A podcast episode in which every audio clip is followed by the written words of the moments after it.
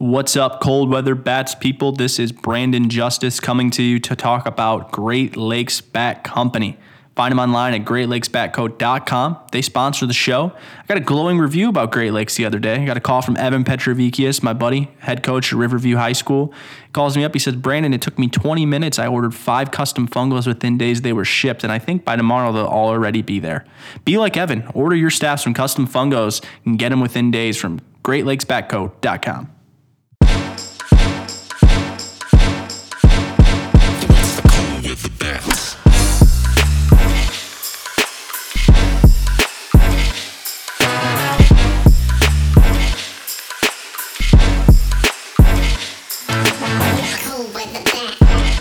Welcome into episode 12 of Cold Weather Bats.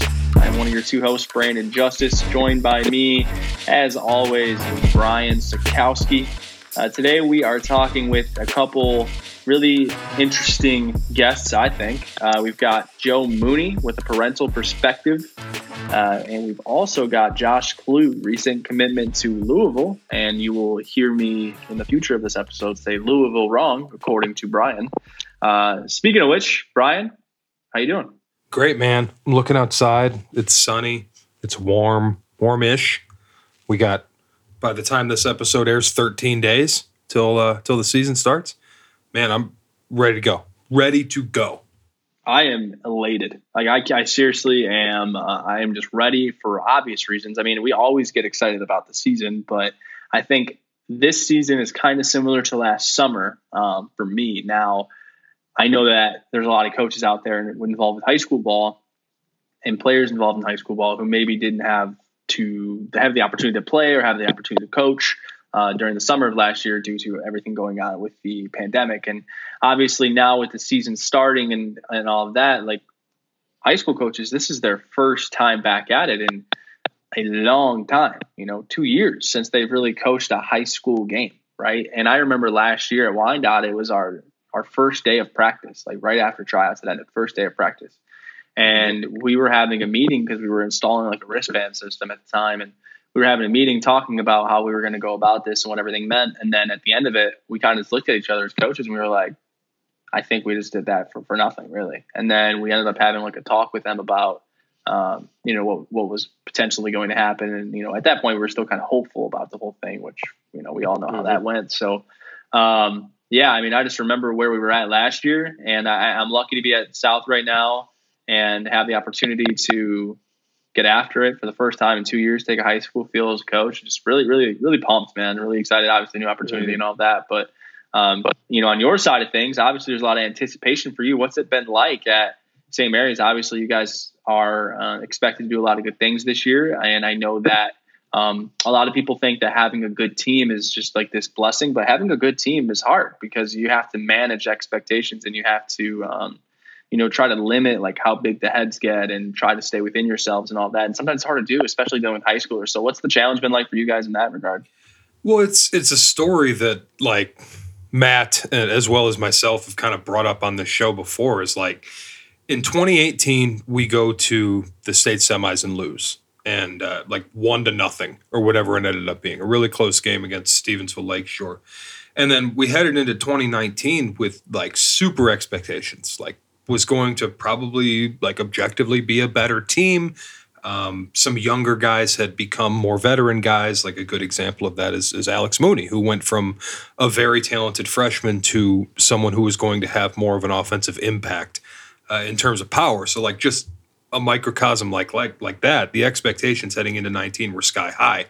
And I think we, you know, read our press clippings a little bit too much. We we uh, got our our heads full of ourselves a little bit too much and and the start to the season was not good.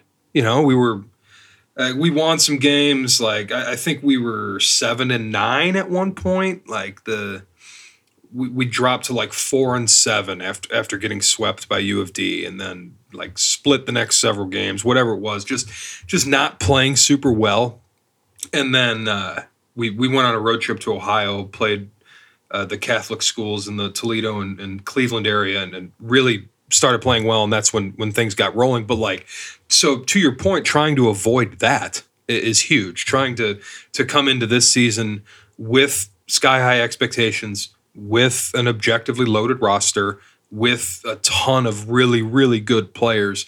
But like as we've said before still got to play the games still have to win the games and I, I hope we we don't lose sight of that in the short term because of the expectations or because of the excitement. But uh, i think having having kind of been there with it having kind of experienced that um, we're now more able especially matt obviously uh, more able to um, kind of stem the tide of that in the early going. You know, not kind of let it do anything.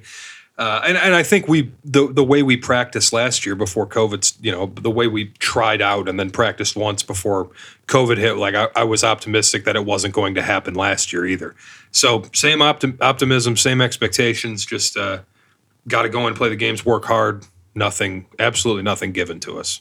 Yeah, and um, you know it's it's that time of year now where you know all these things are coming to fruition or they're not. And then like it's honestly really um, interesting to take a step back and look at kind of like the phases of the off season that you have as a coach where you have that like introductory phase where you're like okay what are we getting back? Uh, and how do they look in comparison to the last time we saw them? And obviously that phase is a lot different now than it was in the past. Whereas like i remember in the past especially as a player like talking back like 2011, I know there's probably way better stories from even further back then that even you could tell us, Brian. Uh, where I remember back then, like we didn't have any way of sharing progress, right? Like that, we had like Motorola mm-hmm. Razrs, you know, like we weren't taking videos and sending those things, you know, like th- those things weren't happening. There was no social media. Um, well, there was Facebook, right? But like Twitter didn't come around until like what 2013 2012 was like a bigger thing right for that age group i think it was there yeah. but it was never like big right so um, and then at, at, from an athletic standpoint, it never really got prominent until shoot 2015 probably was when like a recruiting standpoint. I mean, like it kind of probably started to take a little jump, but it really wasn't. It really didn't take over until honestly, like what 2017 probably I would say is when it like really yeah. took on like that prominent role. But you think back then, as soon as you could start posting videos to Twitter, is really when it took off. Like whenever whenever that technology became available. Like yeah, and it's just funny to think about the contrast there because I remember that's not too long ago, you know. So it's it's one of those things where it's just really interesting to look at. You know, back then we we didn't know how they were going to be. Um, as players, like you're like, I don't know if the catcher who I'm competing with this year uh, got better than me this offseason. I know that I, I mean, that you definitely want to have the mentality to work and work and work and never leave any thought about that. Don't get me wrong. I'm just saying, like, the true reality of it was, you know, even our teammates, like, what if, what if we just had some dude coming back throwing 90? You know what I'm saying? So um, now you know those things. So the introductory phase, it's just funny to take a step back and look at like the phases of the offseason. The introductory phase is kind of like when you're seeing what you have and what it, what it might be and, you know, uh, who came back and who didn't, yada, yada. And then you have that phase where you're like, okay, what do we have to implement? And what is, what is our biggest weakness? What do we have to like attack here identity wise in the offseason that, is going to you know prepare us for whatever. And then you see all those things come you're in that phase now where you're kind of seeing all those things come to fruition right? Where you're really like seeing more of the development. You still can't because of the whole four four by four thing you still can't do a whole lot from that perspective like other states might be able to do right? But um, you, then you have the phase right now we're going through where it's like how is it going to translate? Like let's be honest you more than likely have your teams picked out at home. Like we're, we're i don't think that's a secret right? Like most like there's definitely like going to be spots open and tryouts will determine some things. But like a lot of people have like their boards scratched off and you know all of that because of the technology that they have. So it's this interesting phase now where you're like, hey, we've done all the things we've done, or we haven't. And you're hitting the panic button and you're just trying to see what's going to translate and what isn't. And it's just it's it's anticipation, it's it's anxiousness, it's a lot of things. It's it's a it's a good phase. It's funny. I think that even with the uh, the advent of like the technology being able to just track your guys regardless of if you're coaching them or not. I still love the the tryout surprise. You know there's always a couple right? Like a, you know we have, we have a senior at st mary's named tommy allman. He's committed to jacksonville uh, right-handed pitcher.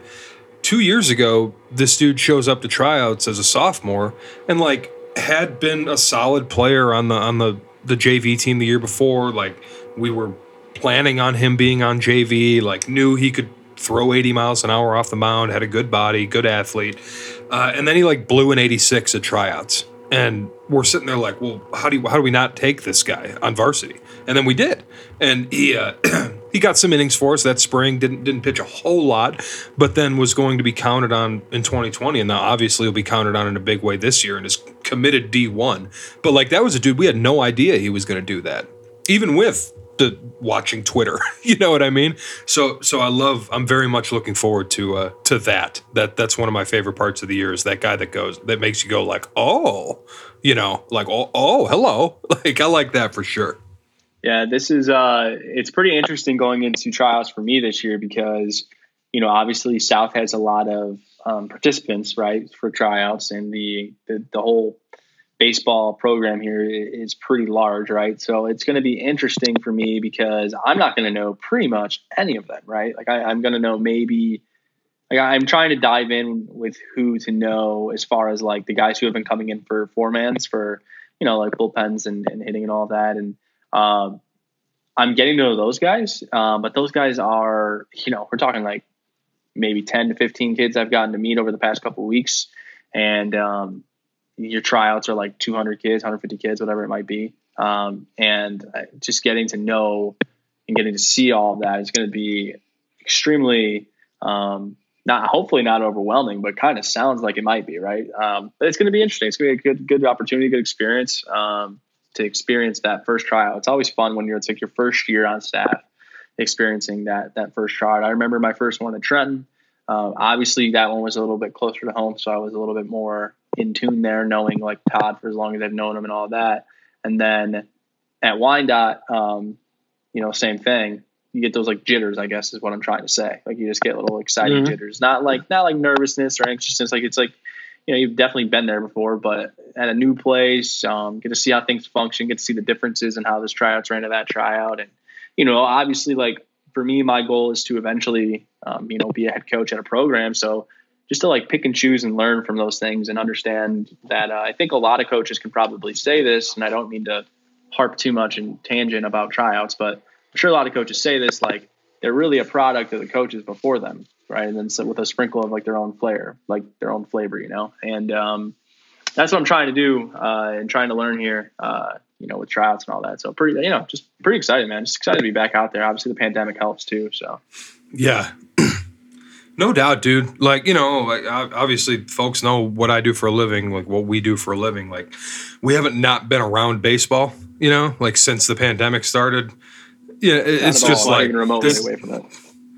this is a little different. You know what I mean? Like this is a this is a little bit this this is where you got the skin in the game, you know. So it's uh I'm amped up for it, man. Those jitters, like you said, are uh, nerves, like whatever. I, I, can call it nerves. That's fine. I'm I'm ready to go, man. Like I feel like I'm 17 again, about to play. you know, like I don't look like I'm 17 anymore, but uh, you know, I feel that way.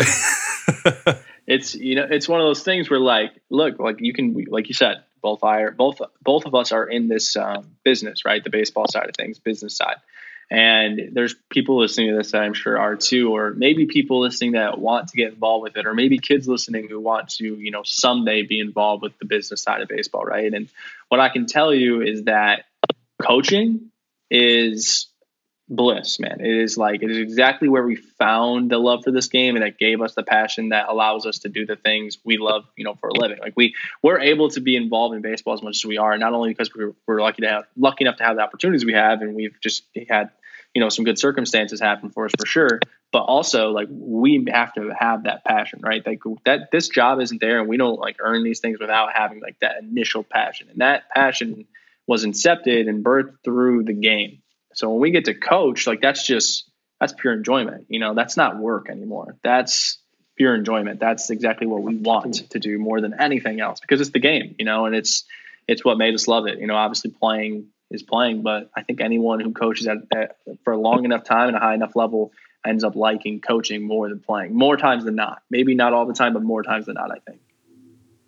Oh, there's no doubt. I'm with you, hundred percent. Yeah, no, it was uh, like I've said before, man. Like when I was like 15 or 16 and knew I really wasn't all that good, it, it right right away like quickly transitioned into all right, well, I want to coach for a living. Like I want to do this as my job, or, or at the very least for the rest of my life. Um, and so then like it was coaching my brother's like 12U teams and stuff like that. That and now here we are. But there's no doubt It's it's a lifelong passion type of thing, and part of it's a, a lifelong passion for learning. Part of it's a lifelong passion for for leadership. You could say part of it's a lifelong passion just for baseball, obviously. But yeah, man, hundred percent with you. It's uh, it really gets the blood flowing, uh, and I'm excited for it.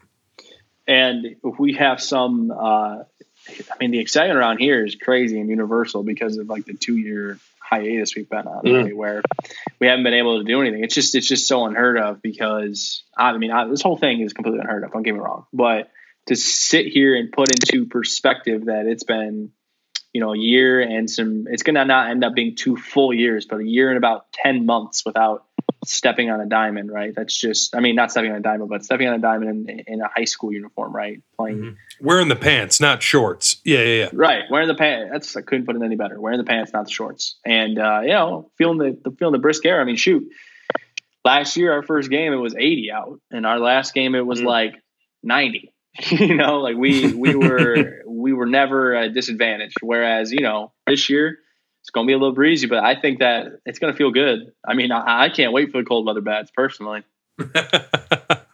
I think that's a perfect segue for us to take care of our housekeeping stuff before we get to our interviews. Um, obviously, folks, please follow us on social media at Cold Weather Bats, cross platform now between Twitter and Instagram. Um, we are selling hats with our partnership with Great Lakes Bat Company. They've uh, kind of designed and, and outfitted a, a, custom cold weather bats uh, themed trucker cap, right? Like snapback. Um, and like, I, you know, that buy one. That's kind of all, you know, what you want me to sell you on a hat. It's dope. Buy one. we are, like I said earlier, 13 days away from the first day of the season, which means we are 14 days away from another Cold Weather Bats episode. And on that episode, we will be unveiling the first Super Bowl uh, of the year. Like we've talked about before, we want to get a you know representative sample of coaches from throughout the state, as well as Brandon and I's inputs uh, uh, on doing a high school baseball poll in Michigan. No divisions, no classifications, just straight up. Here's the top 25 or, or whatever. You know, we haven't really figured out what number we're going to get to, but let's just say 25 for for now. Um, top 25 teams. We're planning on doing it every couple weeks uh, throughout the course of the season. We really haven't hammered out specifics of it other than what I just said. And either way, we think it's going to be pretty cool. Uh, and then one final thing, if, as we've talked about before, the secret, apparently, via podcasting to get your name out, get your podcast out to, to more people, viewed more, et cetera, et cetera. As good as social media is and as good as listening is, uh, if you can rate and review the show, on your podcasting platform, whether that's Apple or, or Podbean or Spotify or whatever it is. If you can subscribe to the show, if you could rate the show, preferably five stars, but we're open to constructive criticism, as well as leave a review. That's uh, that's the best way for us to continue growing this and continue uh, building it and, and bringing you more and more stuff and, and maybe more than just like once a week in the future bonus episodes stuff like that. Like that that's how we we get to that point as a podcast and, and we appreciate everybody who's listened and interacted with us on social media but uh, we're going to ask you to do one more thing. And if you can like we said man like subscribe rate et cetera et cetera on your listening platform that would be greatly appreciated. Um, brandon anything before we jump into the interviews?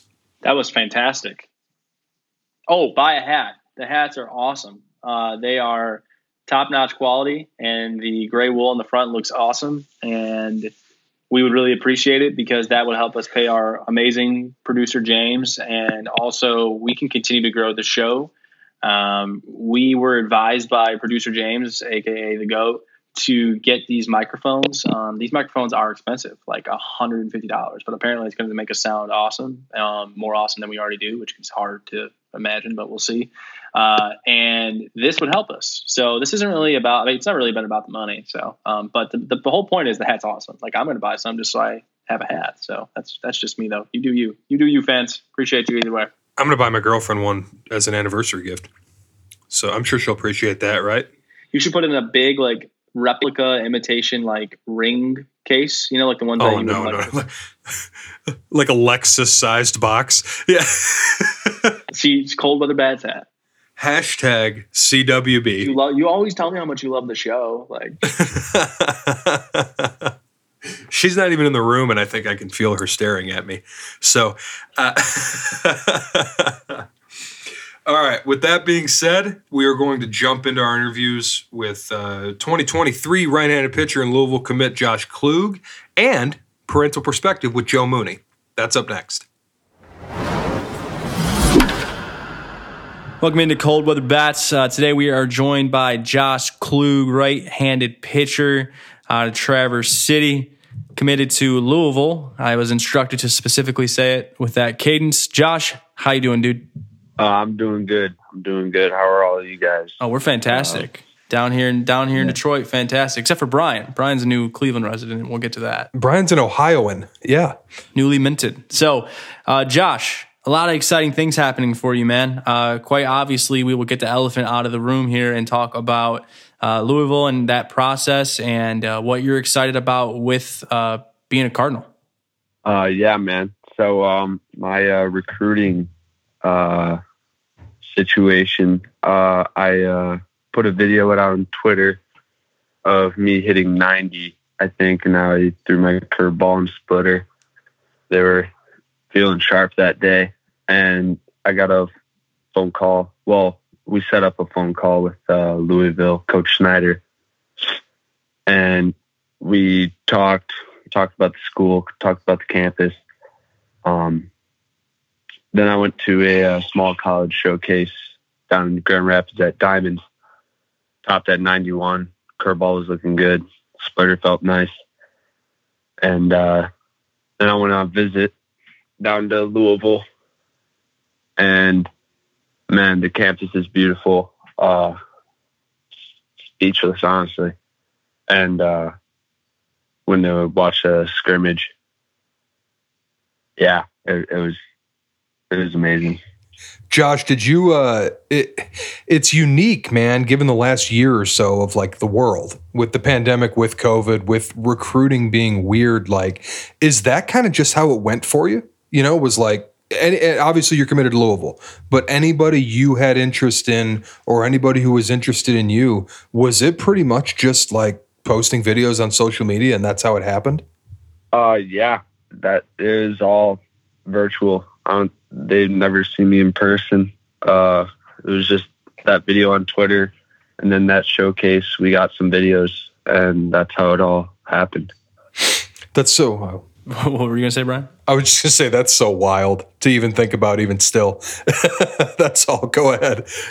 so do you think that um, or what I, I guess what i should ask is is there any plan for you to go down south this summer to make it easier for louisville to see or are you fully expecting them to come up here and watch you? Um, I don't really know. well technically they can't do that right now anyway so i guess that's Not kinda yet, extremely yeah. contingent so.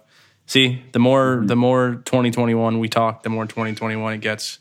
Um, so take us through a little bit of your origins. Uh, talk about what got you into baseball originally and when you kind of knew okay like this is going to be a really real thing for me long term not just through high school and amateur Um, well, I started t-ball.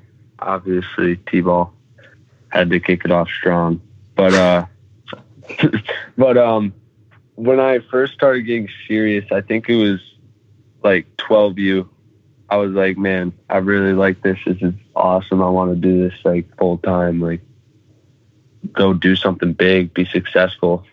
That's when I like started playing for Diamonds, and yeah, I think that's when I really like tried my best to be a better ball player, be the best on the field and off the field. Josh, you are Traverse City Central, and weirdly enough, uh, to our listeners who I'm sure know already, there is a fellow Louisville commit across town at Traverse City West who is a year older than you in Wyatt Danilowitz or Danilowitz. I for, I don't know how to say it. I'm sorry, Wyatt. Um, but anyway, I, I, my question is like, do you know him? Are you guys friends? Have you become friends since you're both committed to Louisville out of a, a small Northwest Michigan town? Like, did you talk to him before you committed there? You know, like I, ju- I just have these questions about uh, the dynamic of, of two guys from rival high schools in Traverse City committing to Louisville. I just think that's such a cool story.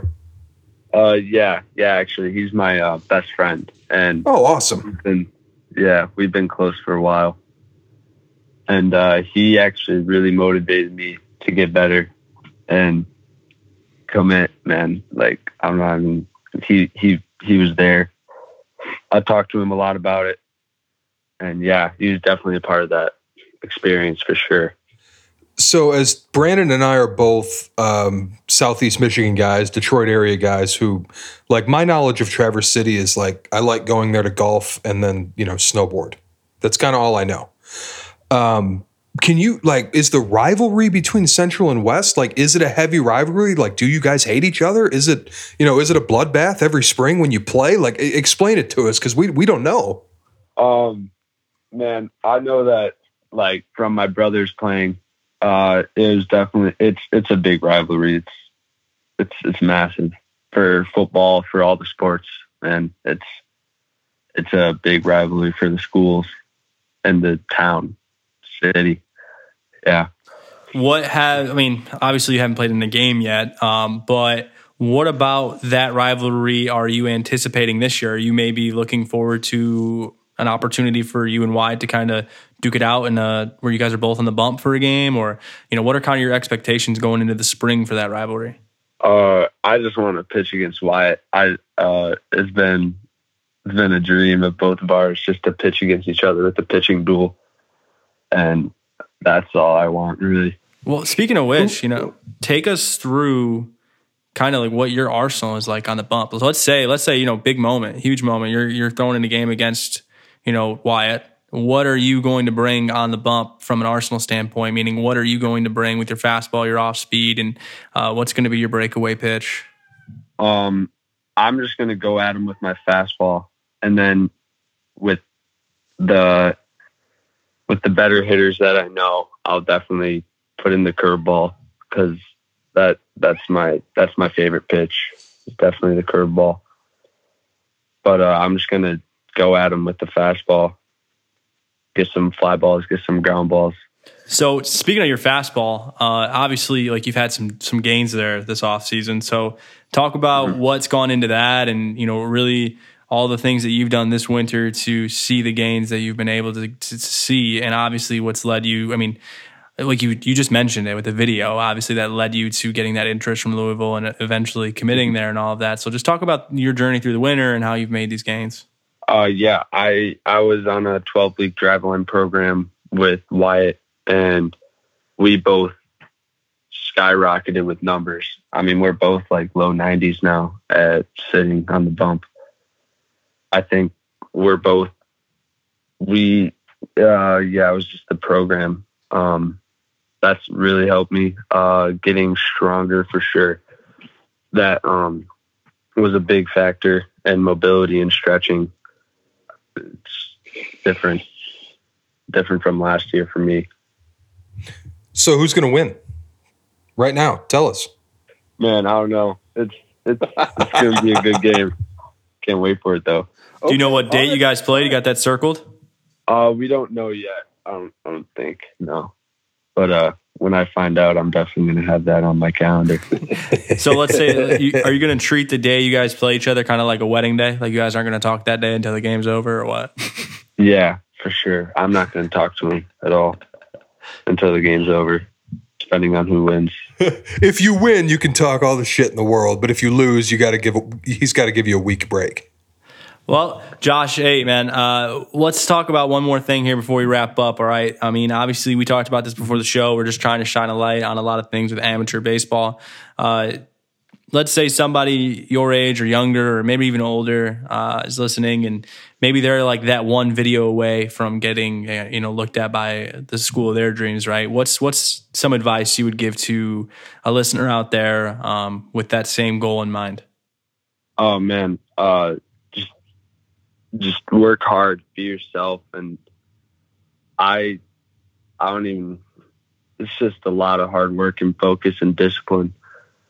And Just got to show But, up and uh, bash heads. It's kind of like the attitude you were you got in the mound. Like you kind of just you're. Just speaking of which, this is kind of how we should end it, I guess. I mean, I've seen you on the mound. It's kind of scary. It's um, it's like a full on stare down, right? Like you're extremely um, strategic. I think, like not in how, not in, in completely like how you how like what pitch you're gonna go to, just like mentally, you know. Like there's a lot of intimidation factor, I think, for you, and I think you know that, and I think you're really good at it, and I think that's why you've been so successful. Um, and it's fun, man. It's super fun to watch you pitch. thank you. Yeah, I, I've uh, that first uh, that was my first game that I pitched before. I think against you guys.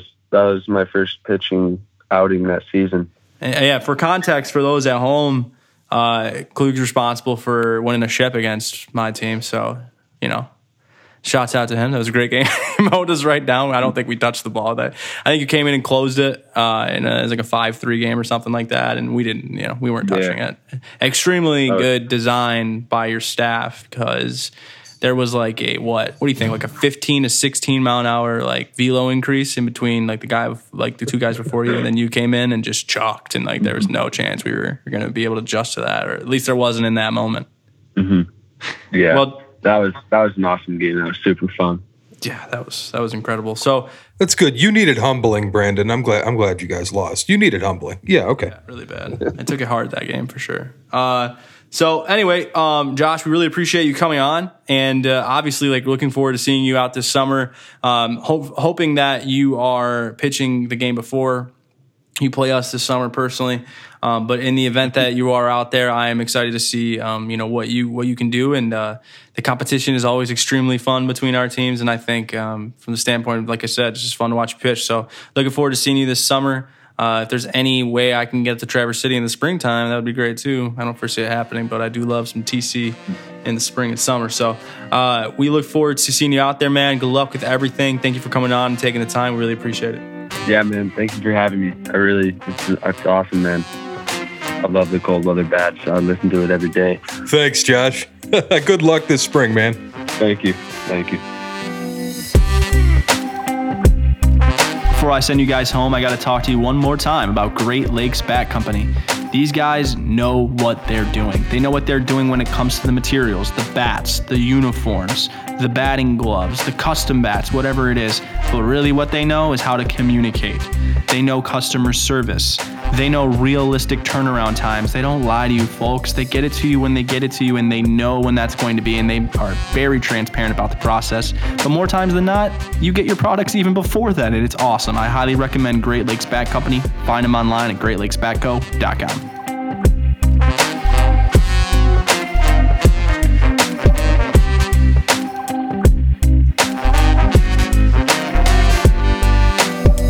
Interview number two here at Cold Weather Bats, brand new episode. We're all excited to be here. We are joined by our first parental perspective with Joe Mooney segment. Uh, something that we plan to do more than once because we think Joe has good perspective as a parent, as you may have guessed by the segment title. But anyway, Joe, thanks for joining the show, man. Welcome aboard. Oh, thanks, Brian. I appreciate it. And uh, thanks, Brandon. You know, I'm not sure if I have good perspective. I, I know I'm not sure. It's questionable on the parental skills, but I definitely have perspective here. So uh, thanks for having me on. Well, that's where that's where Jen comes in. Yeah, the parenting stuff. Yeah, yeah, yeah. no doubt. Way, way better parent than I. Uh, definitely the one of reason.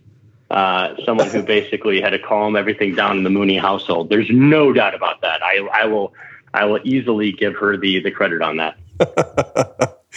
Uh, so all right, man. For for those who don't know Joe Mooney, can you kind of give us a little bit of a of a origin story in baseball, a little bit of background? We know you've been with the Hit Dogs. We know you've coached. We know you played. We know you have some pretty good players as kids. But if you can kind of give our listeners that uh, that backstory, we'd appreciate it.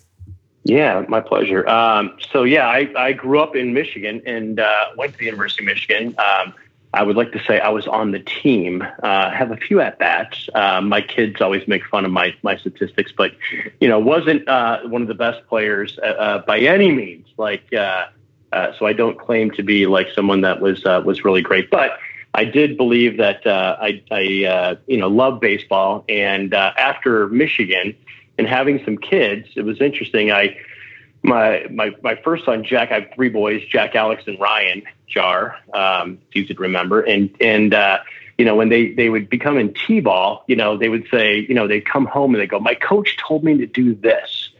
And I'm like, oh man, you know, you, you're, you're as a parent, you're trying to like, you know, make sure that you support the coach. And I think that's one of the most, that's the critical thing. And one of the cornerstones is that the coach is always right.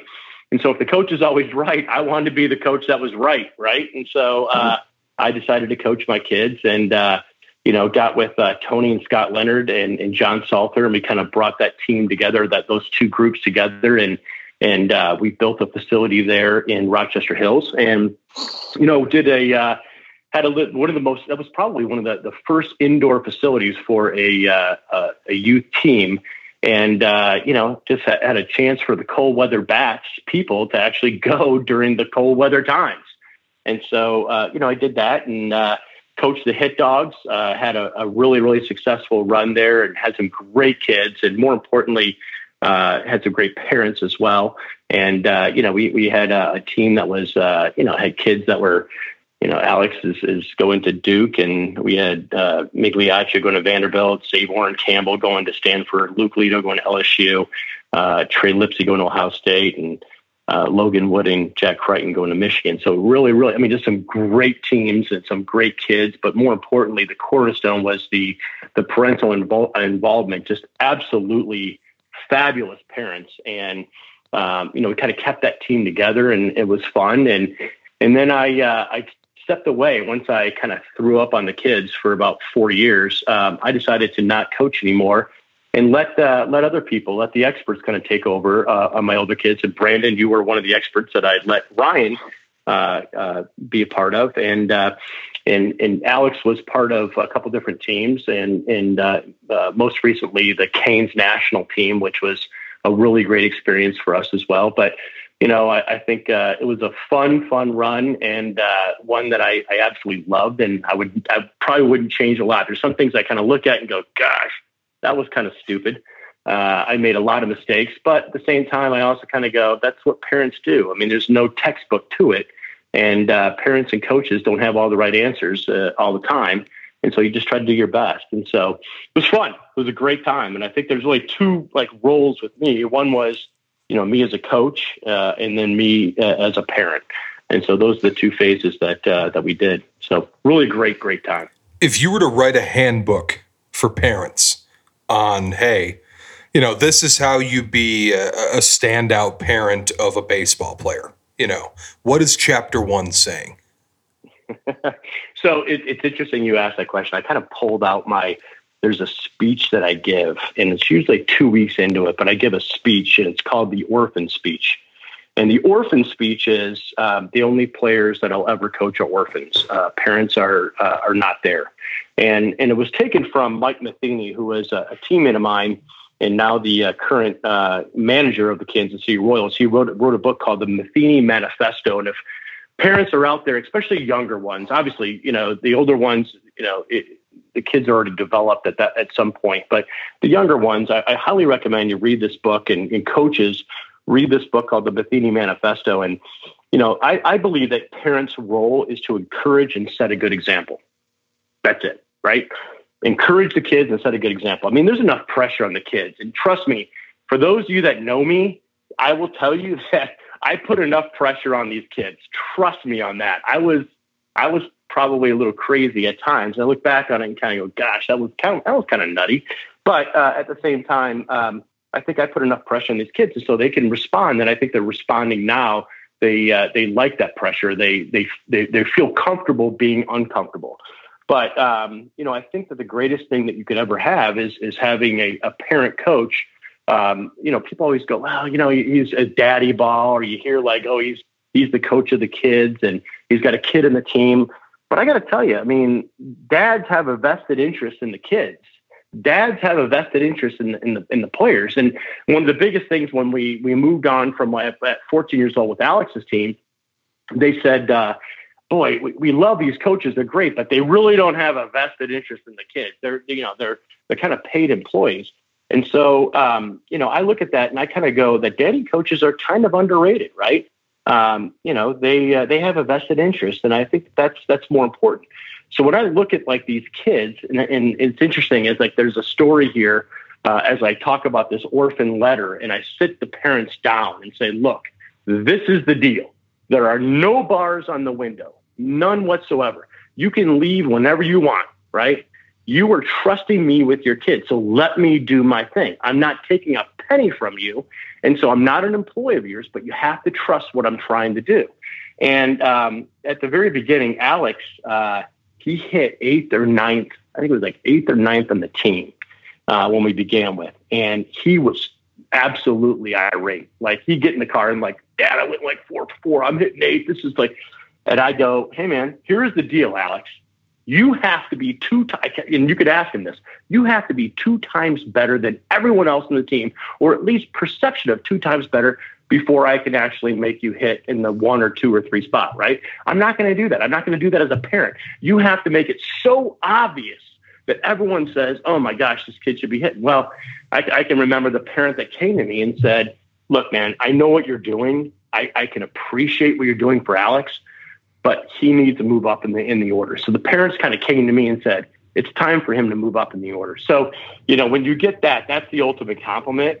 Um, and with Ryan, I let the assistant coaches do the lineup, so it was like I could blame them all the time. I'm like, hey, you you you did the lineup. I when the parents would come to me and complain about the lineup, I basically said, well, you know, I didn't do the lineup. So, um, you know, I think that, you know, my orphan speech is that I only coach orphans was like really, really important. And I think that, you know, having that, that perception that there's no bars in the windows, you're not in prison, you're not, you don't have to be here, um, was important. And, and um, I also felt like we could have as many kids as we possibly have. I mean, during the trial, you have like 150 kids come out your tryout. It makes it a little bit easier to say that, right? I mean, but um, I, I think that it's important that I don't come into their their place of business. I don't come into their work and say, "Hey, man, you know, I'm going to tell you how to do your job." Uh, conversely, I, feel that that's important for me too. They don't come into to uh, to our practices, and and I don't think that they they tell me what to do. So there's an interesting thing, Brian and, and Brandon, that I used to do, um, which was awesome. And and and uh, around ten or eleven years old, I would have a practice, and I would just feed fastballs like in the machines. And I'd have like two machines set up, and all we do is like feed right down the pipe fastballs. And these kids would hit fastballs all day long at practice. And then about 20 minutes left in the practice, I'd go get the parents and I'd say, hey, you know, any parents want to want to come in? Let's have a competition. Who wants to have a competition? Every single practice I had, you can ask any of the kids that I've coached. I had a I had a competition at the end. I'd bring candy or some kind of prize or baseball cards or something and we'd have a prize at the end of it and we'd make it competitive and it would get intense. I mean, 10, 11 year old kids, believe it or not, it would still get kind of intense. But these parents, what we would do is we would have this practice or have this competition. I'd say, okay, it's parents versus the kids and hitting, uh, uh, and I would be the judge of the umpire on if it's a hit or not. And the parents would like, some parents that would look at this like fear on their face, right? Like, wow, I got to get in the cage and actually hit a ball. And there's other ones that are like peeling off their clothes and like, let's go. I can't wait to win, right? Well, the interesting thing is, is that all the years I've ever did it, uh, there's never been one time that the parents won. The kids won every single time. The parents, some of them look silly. And the reason I did that is I kind of said, look, there's going to be times that your kid's going to fail. He's going to go for four. He's going to drop a ball. He's going to, he's not going to make the play. And I want you to remember this time because it's important that you remember this time that baseball is a game of failure and that not every time, you know, he's going to do great. And so little Johnny is going to, we're going to train him to do as best he possibly can. But I want you to remember this. And so it was always a good, good lesson for people to kind of say, because it's hard. I mean, if you haven't hit a baseball in 10, 15 years and you're a parent, you're trying to, you know, hit a baseball out of, out of a machine, it ain't easy. And so uh, that was uh, that was always a fun little exercise we did every year, and and tried to make the uh, the kids and the parents and the kids would you know kind of have an opportunity to kind of compete against their their, their mom and dad, and I thought that was uh, kind of an equalizing opportunity.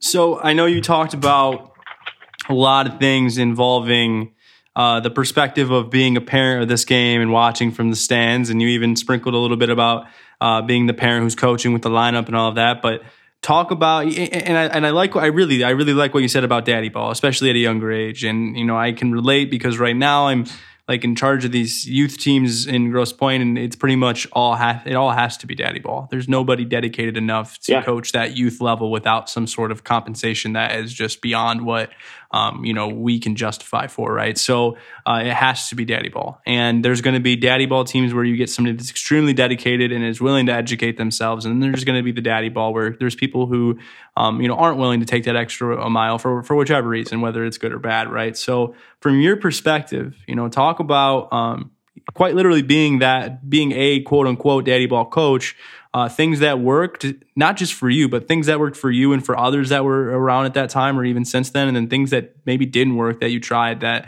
uh, felt like a good good thing at the time that maybe you wouldn't do again now.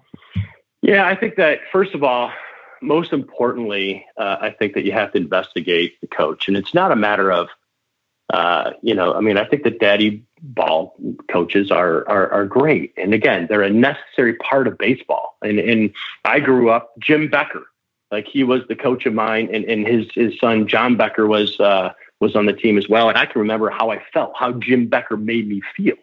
And I, I played for Earl Keim Realty in the third grade, and I can tell you I wore jeans and a pair of cleats. But I mean, this is when you were like playing in rough skins, right? You're, you guys are too young for rough skins, but you're in jeans and like a t-shirt, right? And have then all they give you for your uniform was a was a was a t-shirt and a hat, right? And the interesting thing is, is that I remember like how he made me feel. And he made me feel good. He made me feel part of a team. And so I look at it and I kind of go, okay, investigate the coach. Is he a good, you know, if he's a good guy and he like, you know, someone or or or gal, if he's a if he's a a, a mom, and I think that's that's great too, right? Whoever's going to get involved in this is is awesome, right? They're volunteering their time, and so I look at it and say, okay, does your kid play the same position uh, as the the coach's kid? But does the kid, does the, does the coach basically treat everyone the same? Um, I think one of the greatest compliments I ever got was this guy from this Indiana team, and he said uh, to me, he's like, "Hey, who? Uh, I, I, really want to talk to you about your shortstop." Or he was also playing first base, uh, and and he said, uh, "Boy, I'd really like to have him come and can you direct me to the parents uh, of that kid?" And I go, "Well, that's my kid." He's like, "Oh, no way!" And he's like, "Yeah." And I'm like, "Yeah." I said, "That's that was an ultimate compliment to me that he didn't even know my son played on the team. And I'm like, that's awesome, right? And so, you know, I look at it and say, you know, I look, I, I want to make sure that number one, does the coach know what he's talking about? Again, there's no bars in the window. Do you trust that person? And to this day, I believe the same thing. I, if it's St. Mary's and Matt Petrie or the Canes and Jeff Petty, do you trust them? And if you do, and that, that's your job to actually investigate this a little bit, then let him do his thing and let him coach the team. And, and he's going to make mistakes or she's going to make mistakes, and and that's perfectly fine. So um, I've made more mistakes than you possibly could imagine. I was way too intense at a young age, um, uh, especially with my my younger son or my older sons, where I didn't really get to know this a little bit more. But I, I, I kept going back to the the fact of how do they how do these kids feel, right? and and I, I'm the most proud of the fact that these nine year old kids, I'm probably like best friends on Snapchat with like half of them for my nine year old baseball team, right? That's kind of cool that I keep talking to them and I've been to their graduations, I've been to their graduation parties, and I've I've been to their when one of them um, uh, Matthew Stewart, who is one of my all time favorite uh, uh, young men, he uh, was at a talent show at his at his, his his middle school, and I I went to his talent show competition, and that's kind of cool. You're part of their lives, right? And so that I think is the most important thing. It's like, are they all going to become major leaguers? Probably not, right? Are they all going to become college players? I mean, we're very fortunate, but probably not. And so what you want them to do is just be, you know, good good contributors to society, and, and I think that's the most important thing. And I say that now, but at, you know, my mistakes in the past were kind of like I was pretty intense. I was I was like we wanted to win. We were uh, we were a competitive group, and um, I, I, don't apologize ever for being competitive because I think that's what made the kids better. Um, but also, I think it's like you know you got to remember, man, it's ten year old baseball. So that's probably what uh, my my two things that I probably uh, uh, improve a little bit more on. Let's fast forward from 10U to 17U. Uh, obviously, this past summer, Alex played with Canes National, um, maybe the most well known and famous and visible national level travel team that exists currently. Uh, I'm sure some others would debate me on that, but we'll roll with that for now. Um, can you kind of give uh, give our listeners who maybe don't have that experience or perspective on what that like national level travel team life is like? If you can kind of give us that backstory, I think that'd be cool. Yeah, it's it's totally different than what people are are used to. Um, there's like no dads; they're all paid coaches. It's uh, it's kind of like a college program at its best.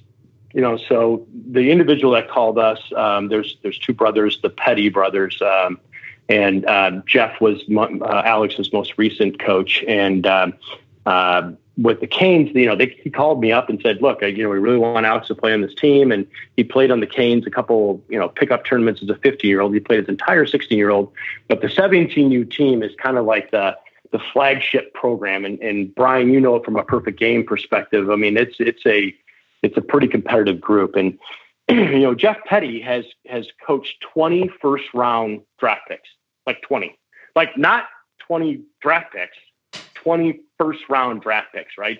And so I'm kind of look at that, and I when he calls up and you're like, look, here's the deal. We we really like Alex to play, but uh, at the same time, we've got a couple other infielders, and he's going to have to like you know battle it out for time. And there's no promises here, and I can't tell you where he's going to be in the order, and I can't you know I can't make any promises to you.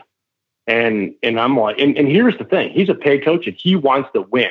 I mean, that guy is the most competitive guy I, I think I've ever met in youth baseball. Super competitive. And if you've ever seen him on the field, you'll understand.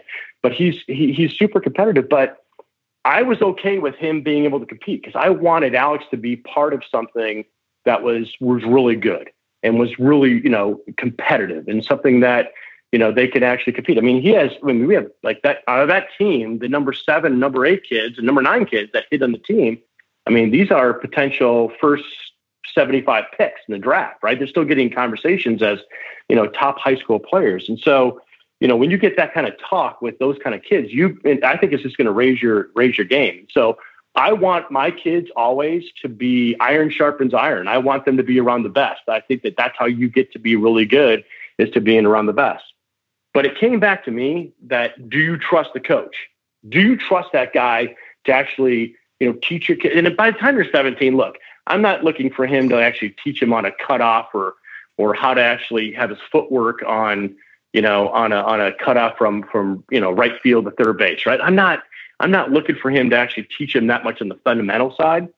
But do you trust him to do all the right things? Do you trust him to get a good group of kids that are well-behaved kids that have you know you know really really same aspirations and Here's the great thing about Jeff Petty. If I, he walked down the street, I probably wouldn't even recognize him. Like I gave Alex and then said, "Hey man, go play," and then I would sit in right field, and so I would let him coach the entire time. And it's the same thing with St. Mary's. Um, uh, you know, I, I let let the coaches coach, and so I think that's an important. As you get older, you know, your say in things is like minimal, and so um, I think that you really have to have that trust factor where you trust that person that they're going to do the thing, the right thing. And here's the thing: like if if Alex was hitting seventh on that team, you know, he didn't, but if he was sitting seventh, I mean, and he's like complaining about it, I'd say one thing: get better, get better, right? Work harder. No one cares. Get better. And that's not mean. It's just that's how Jeff Petty wants to win games. He's going to put the best team in the best lineup, the best possible way for him to actually win on the field. And if that means that you know, you know your son's not going to play in the position that they think they are, or not in the the position on the uh, on the uh, lineup that they are, well, then it is what it is. Then get better, right? And so they want to win. So it's a totally different. It's it's like a college atmosphere. Um, excuse me. It's a truly a college atmosphere. So from that aspect, I kind of really enjoyed it. You know, they have a bus. They have people doing their laundry. They have you know, hotel rooms. They, they, you know, they, I didn't have to, I didn't have to be there. For me as a parent, it was awesome because I like, I basically got to sleep in and just kind of like go up to the game and say, you know, sit out in right field, just be a spectator. So if you trust the coach, for a really fun atmosphere. Right before we uh, before we wrap up here on our first parental perspective segment, again we are joined by Joe Mooney.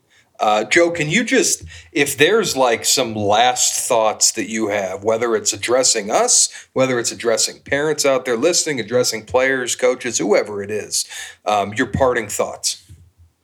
Well, I mean, I think it's it's important that you know a lot of the people that are probably watching this are are more older uh, kids that have that are in high school. I mean, we did you guys did the draft and you did the uh, the high school teams, and so I think it's a little bit older. But you know, from the younger ones, it's kind of like enjoy the process. Just enjoy the opportunity to be able to see your son compete and to be able to get better. I think the most important coach is your 9, 10, and 11 year old coach if they're teaching great fundamentals, they're teaching the right way. And like, there's one thing about that team, like they all worked hard. You know, they all like every single one of them like did the right things. They they played it the right way. You know, and I think that there's no one that's going to say on that team that there's a kid that's lazy on that team. No way uh, on those teams. So the 9, 10, and 11, I think the fundamentals are really important. And then as you get older and, and you're picking a high school, and again, some people are going to, you know, go to their local high schools. Um, but some have the opportunity to, you know, go to a, a private school and, and, and go to a, a, Catholic school or what have you. Um, I think that those things that you have to trust the coach that basically are there. I mean, I think Matt Petrie is one of the hardest working coaches in high school baseball. This is, you know, not a plug for Matt, you know, I mean, in, in uh, no shout outs Matt, no free shout outs, but I will tell you that Matt is like, he works hard. This guy like loves high school baseball. He loves St. Mary's. And so, and again, my older son, Jack, um, he accepted a role on that team different than Alex and different than Ryan. Matt understands how to actually, you know, take those kids and put them in the role. So I trust Matt. And I know he's going to make mistakes, right? I mean, and you know, I'd be lying to you if I didn't say, why did he just bunt on that? That's stupid, right? But I'm not like telling every single parent that, and I'm not being a, a fence cancer at all. I trust Matt for what he does, and I trust him in the off season to work hard. And so as you go to high school and as you pick a college, um, I think that you have to be able to have that trust factor that the person that you're going to have your son play for is someone that you really admire, that you you like, and that you your kids want to uh, want to play for. And so having that trust and understand those roles in the team, I'm a big team guy, uh, is important. And just for the record, I too have questioned Matt Petrie bunts during games. Um, uh, but- there's no doubt about it. And I, have questioned. Uh, uh, there was a there was a game against U of D that uh, someone got a little bit like excited after the game. I don't know who that was, but who was that? Yeah, they what? were. I was I was in my car because it was a cold day and I could still hear the uh, uh, the vocalization from that coach. you know, making sure that he got his point across to the team. oh man, I feel so bad about that still. some of some of us are more soft spoken than I, others. I think I, I, think it was needed, my friend. It was anyway. I don't ever want to be that guy, um, but but anyways, thanks for thanks for coming on with us, Joe. Great stuff, man. Um, I will see you in what two three weeks. We're getting ready to go, man. Yeah, and uh, as as normal, I will not talk to you from March until June. So it's been uh, nice talking to you. So uh, we can we can like we can like we can bro nod at each other like across the fence, like no problem. We've, we, yeah, yeah, we've given a fist pump before, maybe a yeah. a wave, but yeah, uh, typically it's not a not a lot of conversation during the time. Brandon, you saw it with Ryan, right? I mean, I would I would sit out there and not say a word. So uh, I think it's uh, uh I'm I'm trying to live my life the way I wanted other parents to live their lives in terms of uh, the baseball team. So it's all yeah, good, man. It's all good. Absolutely, it's, it's such a great experience. Joe, thanks again, man. We'll talk to you soon. Thanks, Joe. You got it, bud. Take care. Enjoy what you guys are doing. Thanks so much for having me on. And that'll uh, that'll wrap it up for Cold Weather Bats episode 12. Two pretty good interviews. You got to listen to Brandon and I talk at each other earlier. I'm sure that was nice for everybody. Uh, really loved uh, chatting with Josh Klug and, and kind of getting insight into that that Traverse City baseball scene that we just don't have any experience with. And it is it is a pretty unique thing to have two guys from Traverse City who go to different high schools. You know, don't let's not forget that uh, both commit to Louisville, almost sight unseen, given the timelines of it. That's a that's a pretty cool story that uh, that I'll be interested in following through their college careers, without any doubt. Uh, and then a great, great conversation with Joe Mooney, as we expected it to be. Um, Joe is a, Joe's a fantastic guy. He's a he's a Michigan baseball. Is icon the right word? I don't want to give him an ego. Uh, he, he's a well-known name in in the Michigan amateur baseball scene. Let's put it that way.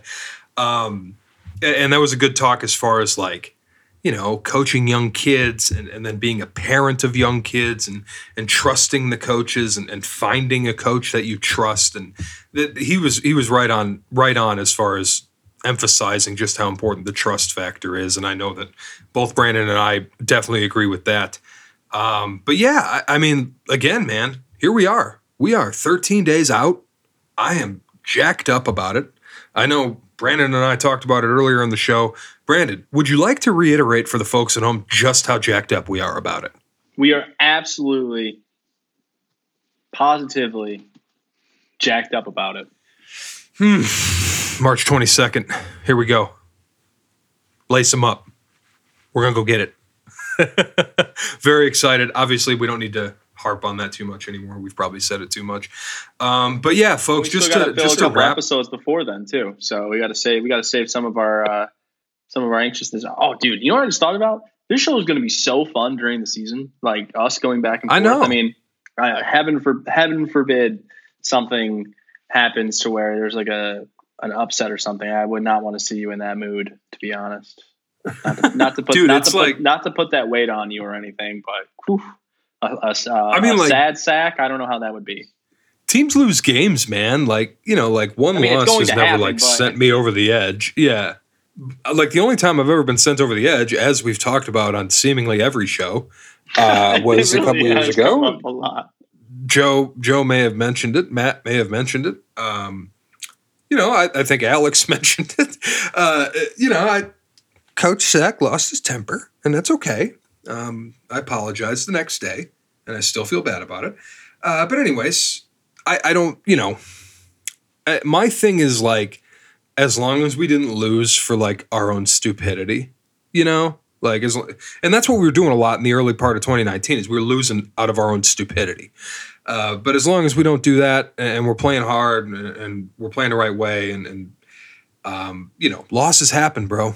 Just uh, just got to keep growing from them, keep getting better. But you are right to say that this show during the season is going to be awesome. Just like as far as like having more to talk about. You know, we can talk about what teams did the week prior. We can talk about the Super Poll that we're going to do. We can bring on coaches of teams who had upset wins and bring on coaches of teams who are on winning streaks and uh, bring on players who are who are off to good starts and having good seasons. And the the options are really limitless. And, and I think we'll probably end up doing longer shows as it goes on into the spring, just because there will be so much more to talk about. Yeah, man, and I'm looking forward to it. And uh, like you said, it is right around the corner. We are we are almost there. We are almost there, guys. Please do us a favor, follow us on Twitter, Cold Weather Bats, Instagram, Cold Weather Bats. Buy a hat. Please buy a hat. Those are awesome hats. Buy a hat. Yeah, buy, buy a hat. Yeah. Uh, you can follow us on Twitter and Instagram, Cold Weather Bats. Please let us know if you're a coach, what your email is, so we can be sure that your uh, your poll is considered for the Super Poll and attributed to that uh, that whole process. We're very excited to unveil that. Uh, very excited to see the feedback on that. I know that there will be positive. I know that there will be negative, but uh, I think it's a great opportunity for Michigan to have a true scale of its teams. Guys, I know there's been rankings that have been like created before for certain leagues and all that where it's just like nonsense and it's just somebody like placing the teams together based on game changer and all that. Like we're we're gonna try our very, very best to be much more than that. And a lot of that is contingent upon our own work, sure, but it's also pretty contingent upon the amount of votes that we get in from coaches, right? Because that gives us a better idea. Like if if X, Y, and Z coach suddenly put, you know, whatever school we're talking about at this point in time at like 23, 22, all of a sudden we hadn't seen the school before, then we're probably more uh, feeling more inept to like call the people around that league and figure out, okay, should this team be ranked, right? Rather than just placing teams on a list and, and putting it out there, right? Like we're actually going to take this serious. We're trying to give Michigan a true measure of its um, of its of its teams, right? And um, you know, a lot of that is just up to the coaches who can send it in and, and all that. The more, the better. So I just want to put that out there.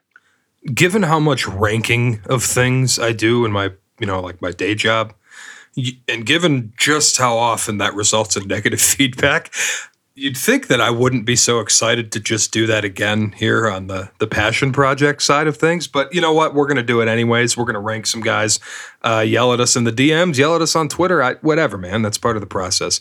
Uh, we're looking forward to getting that going. Thank you for joining us again this week. We will be back next Tuesday with another all new episode, Cold Weather Bats. Take it easy, Michigan.